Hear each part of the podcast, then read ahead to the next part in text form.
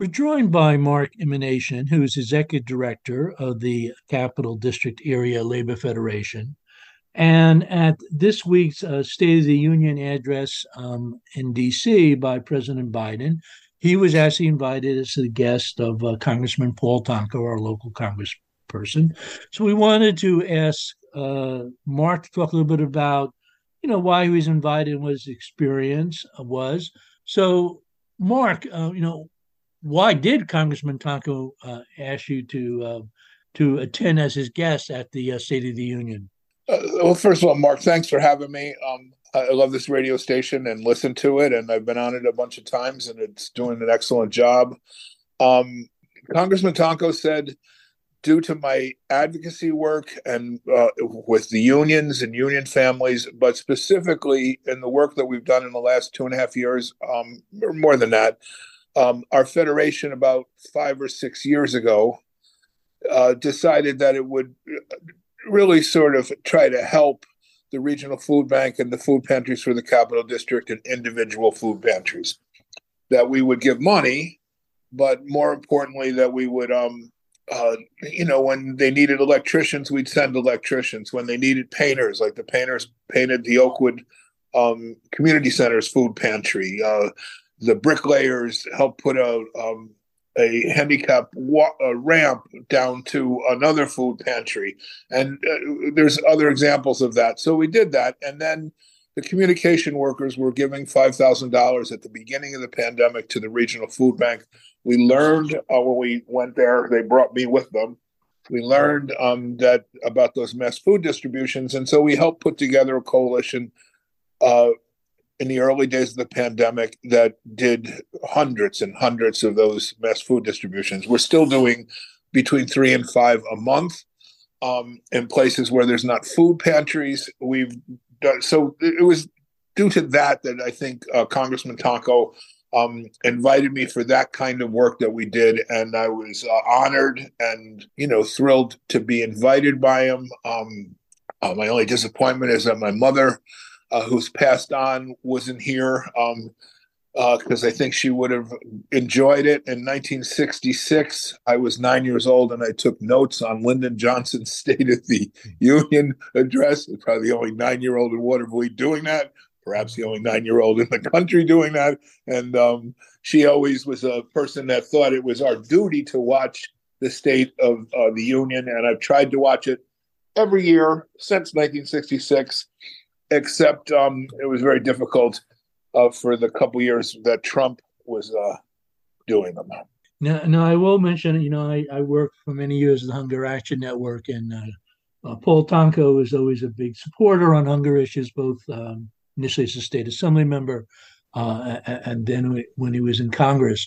So, as a as a guest of a congressman, um, you, you, you don't get introduced by the, the, the by by the president um, did you get a front row seat for this event? I got. I'll send you the picture. I got the last seat in the house. My uh, my bald head was like leaning up against the back in the in the in the the balcony. I was the, like the last seat, a good seat.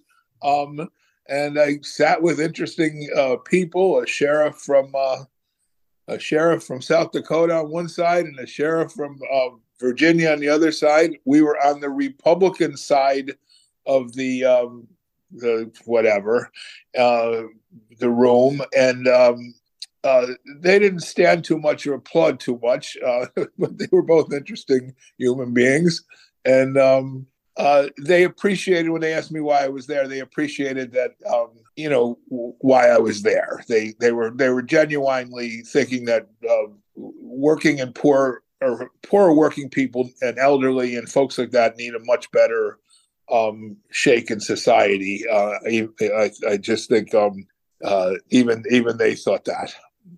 Now there were certainly quite a few points during the uh, president's speech, um, which uh, a very partisan um, difference in the response, as you mentioned.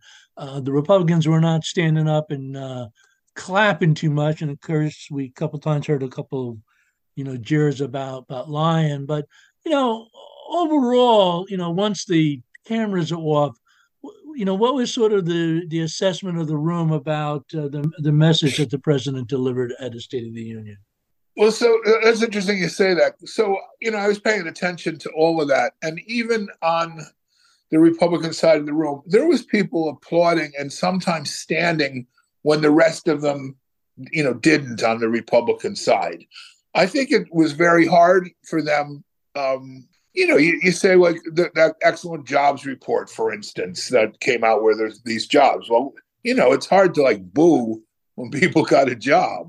Um, so there was some like there was some you know mixed response. Um, and other than that, the very vocal, you know, small group of people, um, you know, screaming, and I, it, uh, for the most part, it was a warmly received um, speech, and I think, um, you know, from the point of view of working people and uh, union folks, I think it was, um, I think it was pretty pretty good. Uh, that, you know, were there things that the unions wanted to hear um, yes. that you either heard or didn't hear? Like, just off top of my head, I, I believe the state, the federal minimum wage is still atrociously low.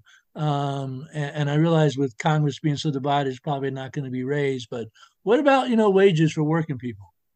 Well, so the president said several times in the thing. First of all, he talked about passing um, the PRO Act, which would allow it much easier to organize a union and to you know to not be harassed and you know not have the long time between when you get your car. Basically if you signed a majority of cards you'd have a union in your place.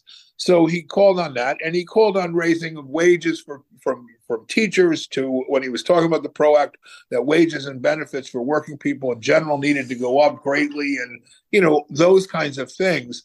Um, the minimum wage wasn't uh, mentioned specifically, and you're right. I think it's 29 states still has 7.25 an hour, and the federal tip minimum wage for people that are working in that that, that industry, service industry, I think it's 2.15 an hour. So those are just out. You know, it's just outrageous. We need a minimum wage around 25 dollars an hour, um, not 7.25, and uh, so but I, I've sat through some of these things where there wasn't a single mention of unions, of working people, of all of that, and the infrastructure and the broadness of what he was describing as infrastructure, um, you know, was was pretty good. Um, and I think that you know, in general, unions were very happy, and working people very that are in unions were very happy about um, a lot of what was said uh, in in the speech. No, did you have any opportunity to to talk to uh, Congressman Tonko about some of the things he was hoping, either in the State of the Union speech or his you know priorities for the coming session? Um, not much because it's really sort of a whirlwind of them, um, you know, introducing you to people and then you, you know, you race out the door. But um, and and and, and you know what you said about uh, uh, Congressman Tonko around the Hunger Action Network is still true to this day. He's come to a whole bunch of the food giveaways that we've done. He's done a bunch of work on um, that with us. I, I, that was another thing. I, you know, me being someone who is interested in that issue. Um, I, I, I, I think, you know, you just can't go through life not having food. Um, at these mess food distributions that we're doing now, like the one we do in Lansingburgh um, monthly, 70% of the people, maybe more that come are, eh, you know, elderly retired people. You can't just go and say, get a second or third job or go, you know, go out and get a better job. This is what this is what it is. And that's unacceptable for the richest country in the history of the world. So I know um, uh, I would have liked to hear heard something like that in the speech too. Um, it's hard to say we're doing good when you know that 140 million Americans are are barely surviving. And well, um, we're uh, we're out of time. Unfortunately, we've been talking with Mark Emanatian, executive director of the Capital District Area Labor Federation, about his guest, Congressman Tonko, at the State of the Union. And this has been Mark Dunlea for the Hudson Mohawk Magazine.